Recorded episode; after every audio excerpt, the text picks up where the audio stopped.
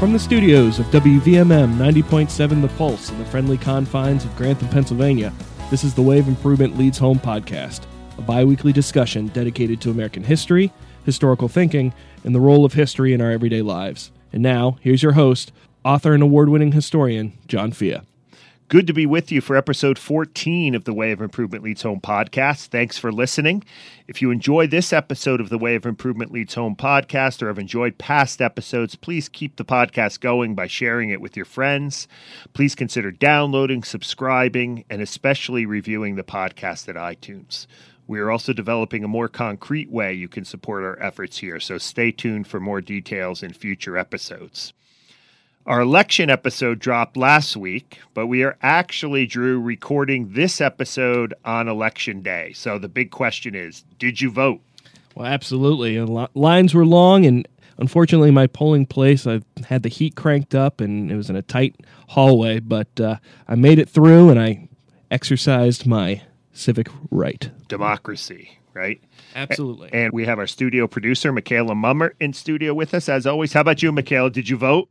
I have not voted yet, but right after we stop recording this podcast, I'm going to head out and get ready to vote then. So I will be leaving as soon as we finish this up. Do your civic duty, right? Yep. I am happy that we, the staff of the Way of Improvement Leads Home podcast, have done uh, our civic responsibility. I hope you have too. And by the way, as long as we have our studio producer, Michaela Mummert, on the mic, Michaela, I understand you're heading to Nashville. You're leaving us, heading to Nashville next semester. Tell us a little bit about that. I am. I am leaving next semester. Um, I was accepted to the Contemporary Music Center program um, through Messiah College. So basically, I'll be spending a whole semester in Nashville, and this program has three main tracks so, like an artist track, a business track, and a technical track. And basically, I will be doing the technical track, so I'll be learning how to do lighting, doing more advanced studio recording, concert production, that kind of thing. So I'm going to be learning all the ins and outs of the behind the scenes of the music industry. That is awesome. And then you're going to come back next year, right? And you're going to bring all that wisdom to the Way of Improvement Leads Home podcast. Oh yeah, oh yeah, right? definitely. And you're going to find us a replacement too for you while you're gone, right? I guess it's the least I can do if I'm leaving you guys. there you go. And Drew, you you are also busy, man. Uh, you're headed to Nashville too, and then Philadelphia, right? You're, yeah, you're, I, you're a traveling man. Tell uh, us about that. I'm, le- I'm leaving for Nashville actually the day after we're recording, day after today, going to the Ethno History Conference. So, a collection of historians who, like me, work on indigenous subjects and use a little bit of a mix of archaeology and anthropology in the way they do history. I'm very excited. I'm actually going to be sharing a panel with Colin Calloway, which, mm. if you are familiar with Native American history is one of the big the big guns. So I actually saw him on C-SPAN giving a lecture uh, this weekend. Well, luckily yeah. he's also a very very nice person. So when when it was announced he was going to be the commenter on my paper, I have to say I initially was more nervous than excited, but he is a just a, a, a good leader in the field, both in terms of his work, but also in the way he uh, takes care of the young scholars who are coming behind him. It's but then, good to uh, not to interrupt you, but it's good to see that you are being consistent with your fanboyism. Oh there. yeah, yeah. But you're also heading to Philadelphia for a, for a speaking gig, right? Yeah. Well, this one kind of fell in my lap. I'm very excited. I will be giving a talk at Confab Higher Ed, which is a conference for uh, actually for content strategists who work in higher education and I will be discussing the intersection of digital humanities and content strategy and theorizing on ways that we might be able to coordinate our efforts a little bit better. So, and hopefully that that talk will be available online, as I believe they will be live streaming it. Yeah, we'll try to get that up. Uh, we'll try to at least get a recording of it up on the blog. So, what are you up to, John? It sounds like volleyball has become your sport of choice in these months. Yeah, it's been a wild ride. My daughter's a freshman at Calvin College, and for most of the season, they've been the number one ranked team in Division Three, NCAA Division Three volleyball. So they just Division three volleyball is really cool. They actually have a selection show for the NCAA tournament, and so she's playing in the regionals again this weekend, and then so this would be what the weekend of this the 8th, 9th, well, actually 11th, 12th, 13th, and then next weekend if they advance into the Nationals. So it's going to be a fun ride, a lot of traveling, but it'll be fun watching her try to compete for a national championship. Speaking of sports, what do we have on tap for episode 14, Drew? Well, it's our season's sports episode, which is something we have, I guess, made an annual tradition of since last season when we had ESPN columnist Paul Lukas on. But uh, today we are being joined by sports historian Amy Bass. Yeah, Amy's an old friend. Uh, we went to graduate school together. She has a Tuesday morning radio show on a local station in Westchester County, New York, which I've appeared on multiple times. But Amy is one of the foremost authorities on sports and society, sports history and society. So I am very thrilled to have her, and she's made some time for us today. I'm also hoping that we can get her to say something about the Cubs. Amy is a long suffering or was a long suffering Red Sox fan, so she might be able to provide some historical perspective to the recent Cubs World Series win. And speaking of perspectives on the Cubs World Series win, what did you think about it, Drew? I know you're a Cardinals fan. Was it painful? A little bit. I kept telling the joke. Anyone who listened to uh, last season's episode with Paul Lukas will know as as a historian of Native America from St. Louis, this was a tough pill for me to swallow because you know I have some opinions on the uh, use of Native American imagery in sports, and so that made it hard for me to be too excited about Cleveland. But at the same time, you know, I've grown up really hating the Cubs. But then, as a historian, you you have to root. Those were the two teams uh, with the longest current championship droughts in baseball. So.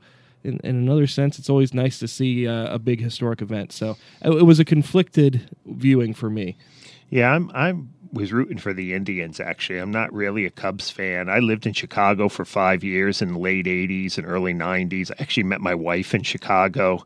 Used to listen to a steady diet of Chicago talk radio. Some of you who are listening from Chicago, you you remember the early years of the Score sports radio station, the Score with Mike North and Dan Jiggetts uh, in the afternoons talking Cubs, talking Bears and so forth. So I'm sympathetic. I'm glad that the Cubs got their victory to put it into historic perspective, I think one of the I, I saw a, a, tweet from from sports analyst Jay Donde, and he noted that 18 year olds in Chicago today will have seen the Cubs win the World Series, but never have seen the Bulls win an NBA championship. That's amazing. I was I was there for those first three championships too. That's that just blows me away. If I may, a couple more historical tidbits. When Dexter Fowler went up to bat in the Yeah. first in Game One, he was the first African American Cub to bat in a World Series because prior to this year, the Cubs hadn't played since integration. That's incredible. Yeah. And then also the uh, 1908 World Series championship, the Cubs weren't even broadcast on the radio. So if you had wanted to watch them, you had to watch on either an electronic scoreboard or followed by telegraph. That's just amazing how it's been that long since Cubs fans have been suffering for that long. I love the Dexter Fowler thing. I would have never even thought about that. Well, yeah, and I mean, it, it wasn't even as if the Cubs as a team had systematically, you know, I mean, obviously all of baseball had systematically tried to exclude African American players for a long time, but you know, I mean, that just goes to show how futile the, the Cubs team had been. Yeah. you know, since since the curse of the Billy Goat. But while we're on the subject of sports, society, and history, I think you have some thoughts for us today, John.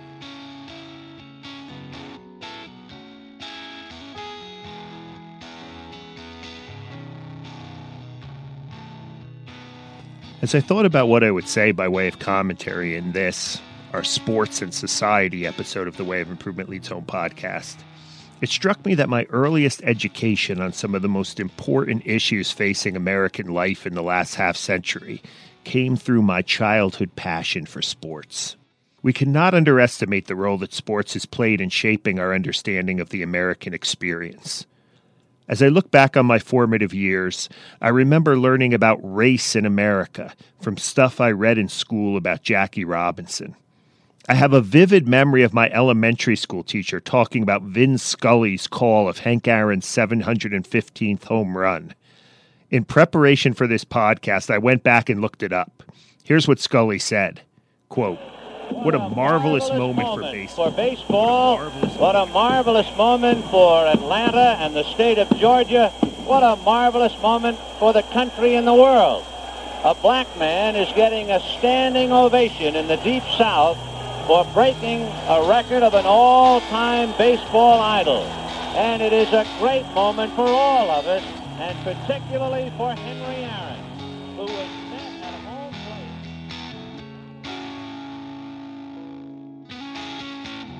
I learned something about ethnicity and my own ethnic identity from listening to my Italian immigrant grandparents talk about Joe DiMaggio. Growing up, I knew that the guy on the Mr. Coffee commercials was one of us. He would just glide through the outfield, my grandfather used to say. My grandmother would constantly remind me that my father's twin brother, my Uncle Joe, was named after DiMaggio. My dad came out first. He was named John after his father. But as the story goes, while waiting for my Uncle Joe to arrive, my grandparents were listening to the radio in the delivery room and heard Mel Allen call a Joltin' Joe home run. I later learned that DiMaggio was not even playing on that day, but that didn't matter. Ethnic identity is often constructed by these kinds of myths.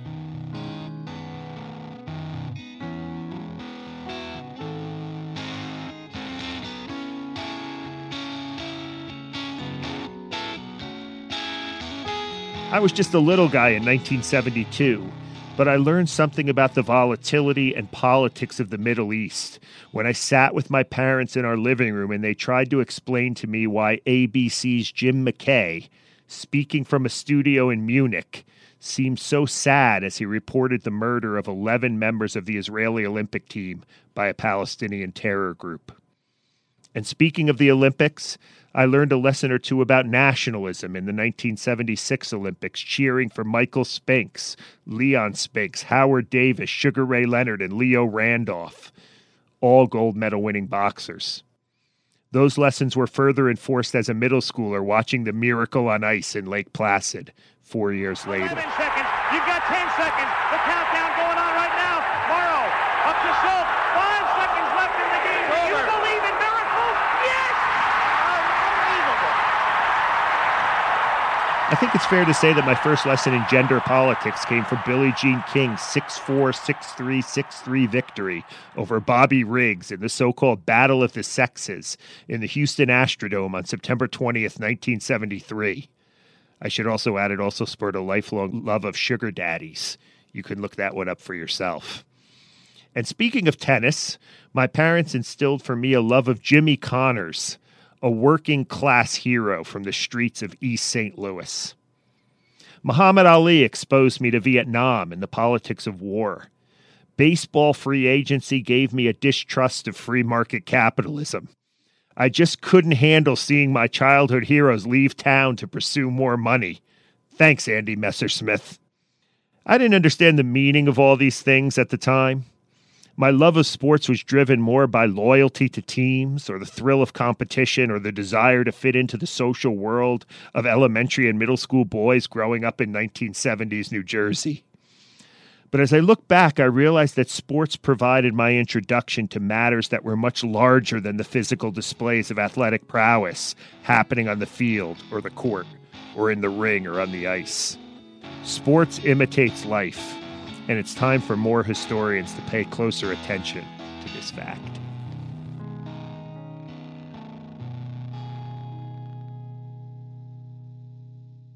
Today we are joined by Amy Bass, whose research interests include African American history, modern American culture, with a particular focus on sports, identity politics, and historical theory and methodology.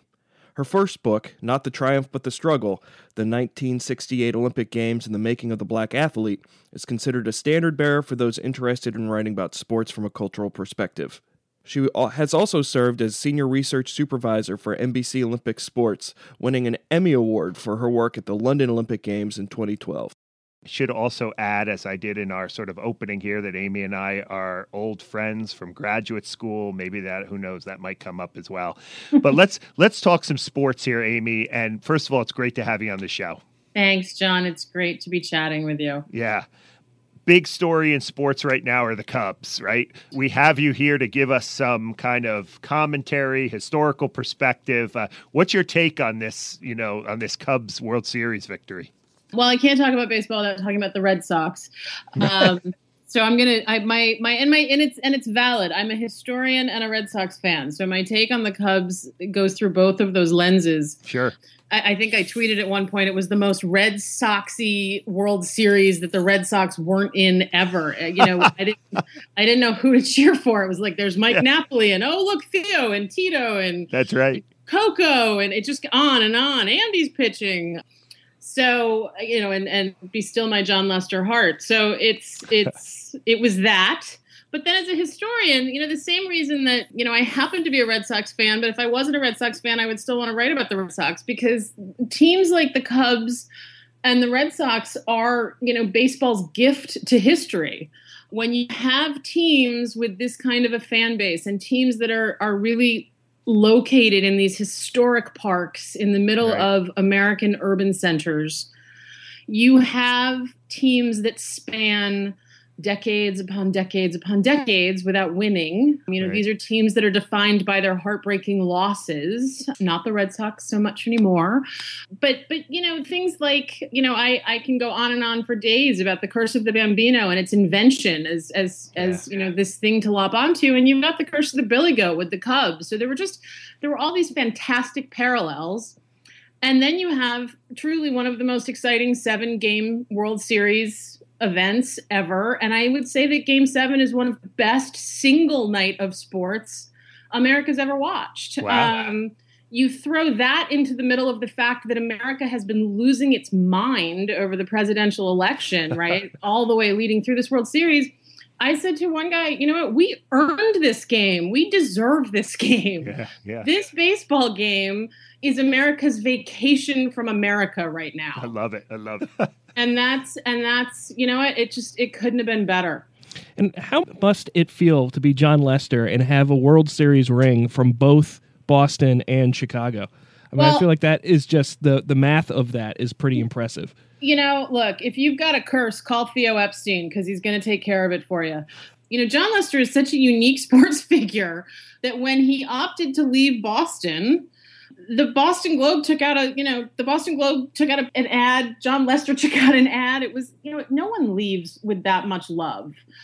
So Jon Lester is a singular story. He's just a great sports story, you know, a comeback story from cancer, a, a double World Series winner with, you know, these cursed teams. It's just it's it's why sports matter. It's why we care. Amy, what is your take on this thing that I'm reading now? Of you know, it's actually bad for baseball that the Cubs have won, or maybe you could even apply this to the Red Sox, right? It's bad for baseball that this streak came to an end. What's your take on that? Well, there was a Boston Globe columnist who said that the worst thing that ever happened to the Red Sox is they won. Yeah.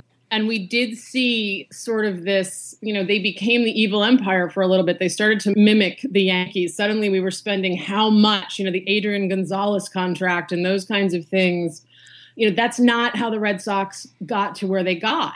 Their history was tumultuous and homegrown and racist and all these different kinds of things, right? It, it was just this complicated history. And then suddenly they were world champions, and it was like, let's spend some cash. And it was disastrous, right? Yeah. I mean, I don't even want to say it, but I will. Bobby Valentine. Like, what are you doing? Yeah, So I think that the Cubs and Theo, you know, hopefully learn from stuff like that. But, you know, you can't predict what your next big thing in sports is going to be. It's rare that anyone ever does it. You can't predict who your big story in the Olympic Games is going to be. You can't pick which team America's going to love. Curses aren't the only reason that we that we lob onto these things. You know, Sure, that sure. there's different stories that that each team has that's rooted into the time and space that they exist. And that's you know that's just good history right to, to understand how time and space works with anything but but i think that that applies really particularly with teams because of the attachment that fans have and because of the identity that a team and its location sort of nurture in one another sure, sure. Yeah, great points. Let's shift gears quickly to another sport. Let's go to the NFL. Um, um, let's talk about Colin Kaepernick. I mean, all right i'll talk about him you know I- we have we have the foremost one of the foremost if not the foremost authority on sports and race on the line here we cannot ignore the colin kaepernick incident put you know for some of you who are unfamiliar first of all amy you you explain for those who might be unfamiliar and are, are, don't know who colin kaepernick is or what the controversy is can you give us like a, a 30 second to one minute sort of summary of what this issue is all about You want 30 seconds on Colin Kaepernick? I'll give you a minute, Amy. Wow. Um, well, you know, I'm not a Colin Kaepernick expert, but, you know, Colin Kaepernick is a football player, San Francisco 49ers, a quarterback, and long story short, decided to go on bended knee during the national anthem as a, as a mode of sort of awareness and uh, protest i guess. You can you know it was people think of protests as sort of you've got a you've got a sign and you're chanting and you're marching and you're violent. And and you know this was he basically said it was a preseason game so it you know some people even say like it doesn't even count. Right, um, right. but instead of standing you know we know what the rules are for the star spangled banner and i have i have written extensively about this that the star spangled banner is the perfect place to stage a protest Yeah. because everyone knows what you're supposed to do. You're supposed to take your take your hat off. You're supposed to stand at attention. Ideally your hand is supposed to go over your heart something that gabby douglas learned the hard way That's this right, summer in rio. and Kaepernick went down instead of up and said that he wasn't going to show pride in a symbol of the country that oppresses people of color. So, And Amy, put this put this into some historical context because you have written about the national anthem protests, similar protests. Yeah. P- take us back to the 1968 Olympics. Well, uh, and, and even before. So and you know, before, it's, yeah. it's, interest, it's interesting, John, because so many people reached out to me and were like, "Why aren't you writing about this? Why aren't you writing about this? Why aren't you writing about this?" And it was like on my head because I already have. I remember you tweeted Um, that or put it on Facebook, right? Yeah, Yeah, so yeah. I'm not going. I'm not going to write about Colin Kaepernick because, yeah, the antecedents are enormous, and and that's one of the reasons it was so effective for him to do what he did. So obviously, my first book was about the '68 Olympic Games, in which Tommie Smith and John Carlos staged a silent protest during the the medal ceremony for the men's 200 meters. Raising black love fists over their head and, and bowing their heads, and there were various other symbols there. In the in the course of about 40 hours, they lose their Olympic credentials, which forces them out of the Olympic Village and home to and you know it d- depends on where you were sitting in the audience. For a lot of people it was a sign of pride and empowerment. And for others it was just yet another disrespectful ripping apart at the seams of the of America that was that was really ongoing in 1968 sort of this who you know what's going on in the country? Who what are we what are we doing? Protests during the national anthem are not uncommon. We saw it with Black Lives Matter uh, matters you know in the St. Louis Rams and what have you uh, different different basketball players college etc. But we also see it, you know, travel back what twelve years. Mahmoud Abdul Rauf, Yeah. um, who who wouldn't same thing, and he he was, you know, he was a, a devout Muslim and said that he felt that the Star Spangled Banner, which is, you know, it's a song of war, really disagreed with his own understanding of the Quran, and he wasn't going to take part in it. And what we see with these over and over and over again is is that people expect athletes when they step on the track or the pitch or the court to absolve themselves of all politics that sports are this apolitical realm. And it's it's just this thing that we seem to want to believe in this purity of sport and competitive play. And it's it just doesn't exist. In, in in a certain sense, it's not apolitical because standing for a national anthem is itself a political act, right? And it's you know so. Yeah. it- when look when when Avery Brundage, who was the head of the International Olympic Committee in 1968, and, and truly one of the more odious characters in, in in sports history, world sports history, as the heads of these international organizations tend to be. When he said, you know, there's no place for po- and I'm I'm paraphrasing, there's no place for politics in sports. Sports are apolitical. The Olympic Games, you know, you enter under a flag. They're they're inherently political by the very way that they're organized. So so yeah, athletes don't shed that when they step up to compete. Amy, let's as long as we're on the Olympics, let's let's get a little bit of your your bio here for our listeners. You tell us about your relationship with NBC's coverage of of the Olympics and how did you get connected with with NBC and tell us what you do for NBC every I know you couldn't make it to Rio this year, but every 2 years, you know, for the last what, 10, 15, 20 years Uh, or so. since 1996. Since That's 96. funny. Yeah, tell us tell us a little bit about what you do in your other life when you're not a history professor. All right. Well, it's it's, it's a little past tense with NBC right now because I've actually been writing mostly for CNN during Okay. for the last two Olympics. So 2012 was my last games with NBC. Oh, okay. But starting, that's not to say that the, the door is necessary. Are you not you're not going back or I, just I don't. I never. I never know. Okay. we'll see. You know, South Korea. Well, tell us about what you did with NBC. yeah. So in in '96, in '96 was my first games. I think I've done eight games with uh, with NBC. I'm in charge of what's called the research room, which is an on-site sort of brain um, that functions for NBC with different geopolitical specialists, language specialists, sports specialists, finding the cool stories, verifying the cool stories. You know, a lot of stuff starts there, and then pretty much everything it's the it's the last stop before something hits air. The they're just the eyes and ears of the network during the game. So it's about thirty folks who who worked under me, and it's madness. It's absolute madness. I was trying to get Amy to actually hire me one Olympics, and she said, "I can't remember what happened. I probably was I couldn't go, or you said You no, you, you're not going to like it. You're going to be bored, or something like that." She said. But yeah, so so as a historian, does that help you in this work? Yes. Well, look, any any good liberal arts background is going to help you in in the kind of work that I do, right? The ability to think quickly, the ability to ask good questions, create good questions. And I have to say being a historian, no matter no matter how my writing has sort of transitioned over the years, I'm writing for much more popular organs now than I used Right. to, not, not writing so much for academic space. And so the ability to ask the right questions of people, the ability to figure out the good stories and where they should go and and how to get there. You know, what resources do you need to answer the question once you've posed it? How do you get from point A to point B? What questions are you left with?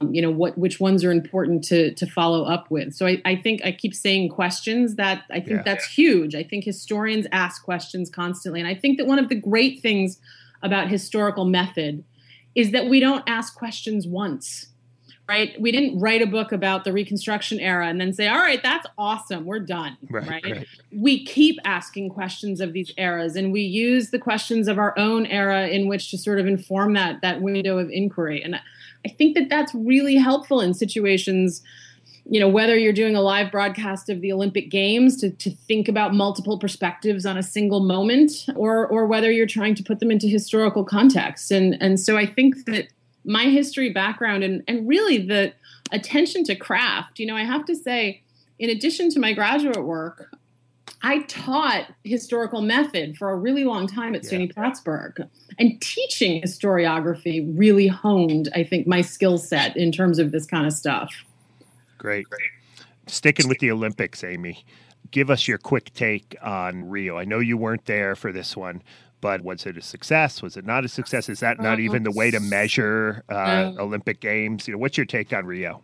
No, I think that you can't say was it good, was it bad, because Yeah. I really think it depends. If you're an Olympic fan, it was amazing. Yeah. If you live in Rio, you you know Right. you're going to have a different take. The Olympics are at a, at a really critical juncture. I think. I think that the IOC is properly under increasing fire as the world becomes disinterested for very solid reasons in hosting games you know the fact that they're going back to beijing for a winter game so soon after a, a summer games you know the fact that we were just bids are dropping out all over the place you know you, you had Os, the oslo dropout which was enormous a few years back but you know more recently rome I think that the Olympics are at a, at a real critical juncture, and some some things need to be figured out to make them work better.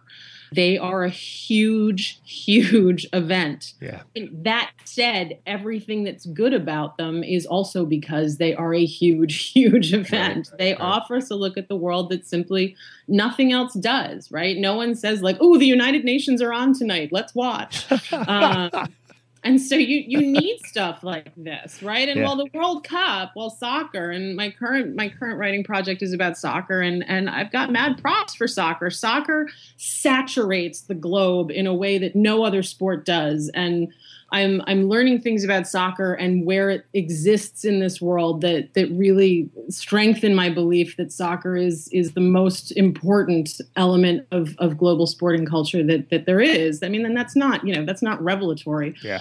but the the pageantry and the number of countries that participate in the Olympics set it apart from something like the World Cup. Right? When you have 200 plus nations competing in Olympic Games, when you have the IOC saying in 2012 to Saudi Arabia and Qatar, you have to bring women. If you don't bring women, you can't come. Right? Figure it out. if you have the IOC, however many years ago, really the first global body to say to Afghanistan, you know, under Taliban rule, no, this is unacceptable. We are we are banning you until you until you get your house in order. It was the first major body back, and I write about this with my book on 68, back in the 60s. Mm-hmm. It, it, threw South Africa out of the Olympic movement for apartheid. Yeah, no yeah. one was condemning South Africa for apartheid policy at that time and the and it was in and sports really helps i think clarify things for people i mean you when you go through sort of the press coverage of the ioc banishment of south africa you know that the case is so crystal clear but it's it's made in ways that politics don't make. So they say you know they're holding segregated trials right? So there's a white trial and a black trial and the and the white trial numbers aren't as fast as the black trial numbers but the white numbers are making the team. And you know these are the kinds of things that sportsman went well that's not fair. Yeah. well that's apartheid. So suddenly you have people understanding apartheid right? You actually have at one point in the in the late 60s you have maps of south africa in the sports section of the new york times wow. explaining exactly how apartheid policies work um, this is in the sports section. Yeah, yeah. So, so this is what makes me the constant sort of optimist about the Olympics because I think there is so much worth preserving. But the movement is its own worst enemy, and they need to get right sized and they need to get rid of their aristocratic ways and they need to figure out how to reduce budgets and they need to you know they need to kind of go old school when you think back not that long ago that a place like Lillehammer, right, this tiny little yeah. snow globe of a town, hosted an Olympic Games. And then you flash forward to Torino, Vancouver, right, Beijing. This is what the Olympics have become. How do we get back to Lillehammer? or no more Lake Placids anymore. Yeah, and Lake Placid didn't even. Yeah, I mean, it's not even possible. Not even close. Yeah, I'm going to put you on the spot. What was your favorite sort of? I know you're a, a, fan too. What was your favorite moment, or what was your favorite, you know, performance in the in the Rio Olympics? If you I could pick one. I can. There's there's a couple. I mean, I I gotta say, Kerri Walsh's run was amazing, and I know you're a volleyball fan. Yeah, yeah. Watching a woman, watching a woman you know a mother make that kind of run so powerful putting her sport first. Simone biles is one of yeah. the singular moments in olympic history. I mean not just these olympics. She's she is something that we had never seen before we will probably never see again and it, it was i felt like it was a privilege that we were all watching her yeah. I gained enormous respect for Michael Phelps, and I, I have to, I know I'm talking about all Americans at this point. I have to say I was shocked by that because I've always sort of been the the, the history nerd skeptic about right, is he right. the greatest Olympian of all time because swimmers have a lot of medals. They yeah, just have a lot of events. You know, Al Oerter defended a medal for four years for four Olympics, 16 years. Al Oerter won the won the discus, and that was the kind of thing that I always countered the Michael Phelps greatest he's got it now. Like, you know, right. he's over the course of, of, you know, from Athens on forward, it's just, it's his, his legacy is ridiculous and solid. So Rio made me a, a Michael Phelps believer, which I never really had been before. Okay. Um, and again, no, you know, no fault of Michael's. He's a, you know, he's a stellar, he's a stellar example of an athlete, but this was really, I think, a, a historic moment uh, for him in terms of that there's just no other that compares at this point. Amy, this this is incredible. I wish we could had much more time to just listen to you talk about sports. We could just sit here and sort of glean your wisdom and your enthusiasm for this subject. Keep writing. You know, follow Amy uh, on Twitter. What's your Twitter handle, Amy? Bass AB one. Bass AB one. And where are you writing these days? You mentioned CNN. Like, how can we learn? How can we find your stuff? Yes.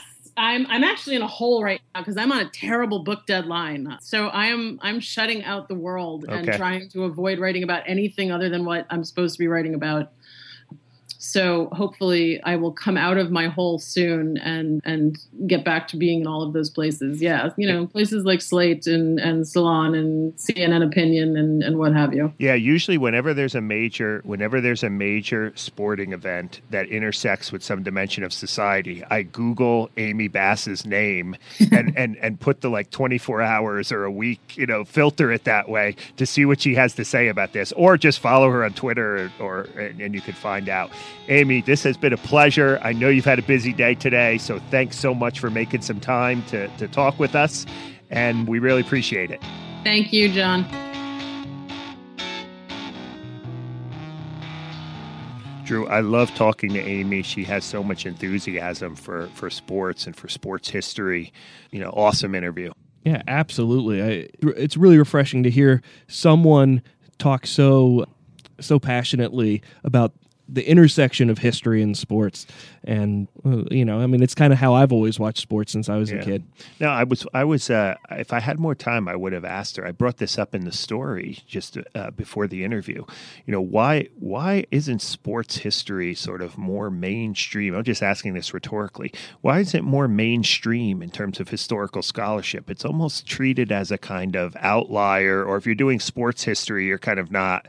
You know, really doing, you know, real scholarship. Or I'm sure sports historians out there are bristling with me describing their their scholarship. And maybe this says more about me than them.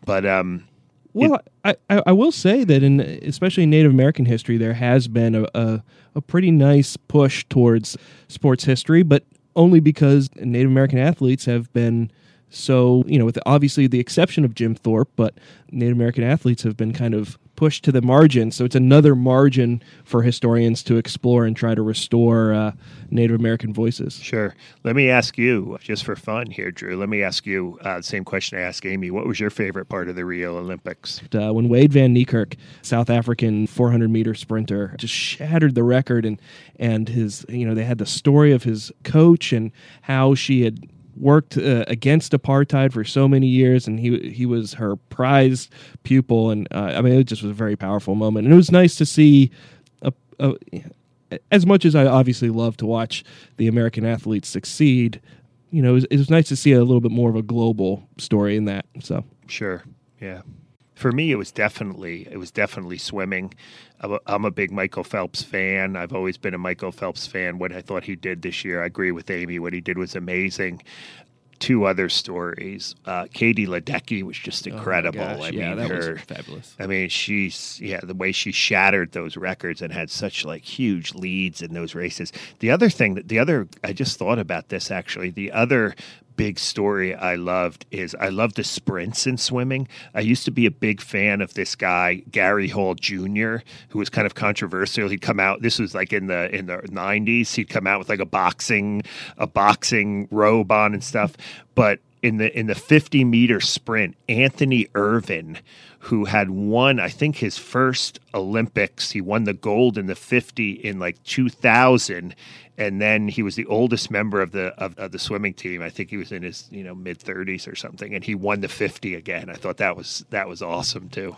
Yeah, and I mean, unfortunately, it wasn't all roses for the American swim team because, of course, we had to deal with with the whole Ryan Lochte situation. So, Yeah, but yeah. Uh, you know, I think that gets to some of the political importance, and and and the one thing that really impressed me um, about the conversation surrounding the Ryan Lochte situation was the way in which it it brought to the foreground just what white privilege looks like, and especially for those who go to other countries, and the way Lochte really took advantage of these perceptions about how rough inner city Rio was, and and you know I thought that was a really as much as I hate that it happened, and I hate that you know Brazil was pulled through the mud in that regard. I was glad to see that teaching lesson, that teaching moment. Yeah, again, sports imitates life. You know, I was we're doing a new history bulletin board over in the history department at Messiah, and some of the work study students who are putting it up asked me. They're doing interviews with everyone, and they asked me if you could do anything other than be a historian, what would you be? And I think one of the ways I answered is I said I'd love to host a sports radio talk show. So I feel like I'm getting a little bit of that today. This has been fun having Amy as a guest and just sort of talking sports with you, Drew. Um, maybe we we could talk sports all night. Maybe we should do a sports episode sort of in every season just so we can keep up to speed. Absolutely. So thanks for joining us. This has been a lot of fun. We hope you enjoyed this as much as we did.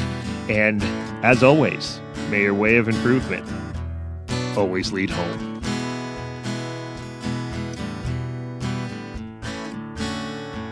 This has been a production of The Way of Improvement Leads Home, a blog dedicated to reflections at the intersection of American history, religion, politics, and academic life. Visit us at thewayofimprovement.com. If you want to support our efforts, please rate and review us on iTunes so others may more easily find this podcast. The podcast was recorded at the studios of WVMM 90.7 The Pulse. Thanks to Ed Ark for his continued support. Original music is by Overholt. Many thanks to our guest, Amy Bass. Our studio producer is Michaela Mummert. I've been your producer, Drew Dyrli Hermeling, and your host, as always, is John Fea.